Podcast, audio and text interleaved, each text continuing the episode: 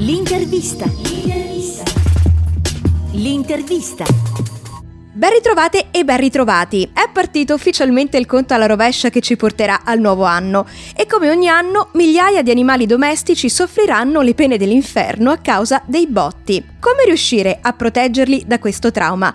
Ne parliamo con la veterinaria Antonella Meduri. Dottoressa, buongiorno e grazie di essere con noi. Buongiorno. Dottoressa, che cosa succede nella testa di un animale davanti a un rumore così forte? Purtroppo il cane amplifica i rumori, quindi è una problematica soprattutto emotiva. Quindi è qualcosa che di fatto colpisce in particolare solo i cani o anche altre specie rimangono coinvolte o comunque si spaventano davanti a un rumore del genere? No, in maniera particolare il cane, raramente il gatto. Che cosa possiamo fare in questo caso per proteggere i nostri animali dai botti? Andiamo proprio sul pratico, sul, sulle cose che possiamo fare tutti. È consigliabile lasciarne nel, nei propri ambienti, circoscrivere però l'ambiente, non lasciare tutto l'appartamento libero, ma chiudere in una stanza al buio, mettere un po' di musica, soprattutto tenere qualcosa di alto il volume anche della televisione che confonde un po' il rumore della, della, della problematica dei botti. Quindi un rumore familiare diciamo che va a contrastare quello forte sì. che arriva dall'esterno. Poi si possono aggiungere anche dei prodotti vegetali che rasserenano l'animale, come per esempio l'olio di canapa oppure prodotti a base di caseina. Tolgono lo stress, si prepara il cane una settimana prima e affrontano meglio questa situazione. Sono delle sostanze che si mettono nel, nel cibo del cane? Nel cibo, si possono dare anche, sia nel cibo che anche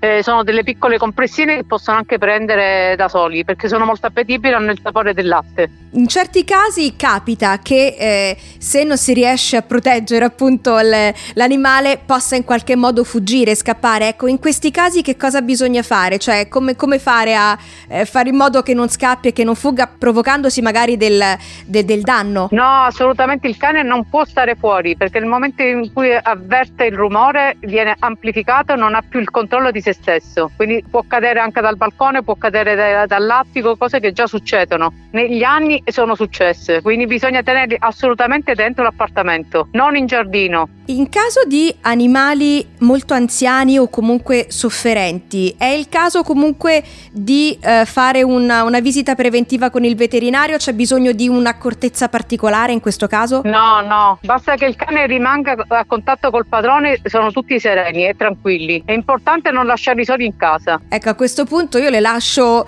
qualche minuto per fare un appello alle persone, insomma ci possiamo divertire a Capodanno senza fare rumore e senza dare fastidio ai nostri animali. Magari sarebbe la cosa più giusta e più conveniente per i nostri figlietti pelosi. Io la ringrazio infinitamente di essere stata con noi, le auguro una buona giornata e buon anno. Grazie, buon anno, a presto.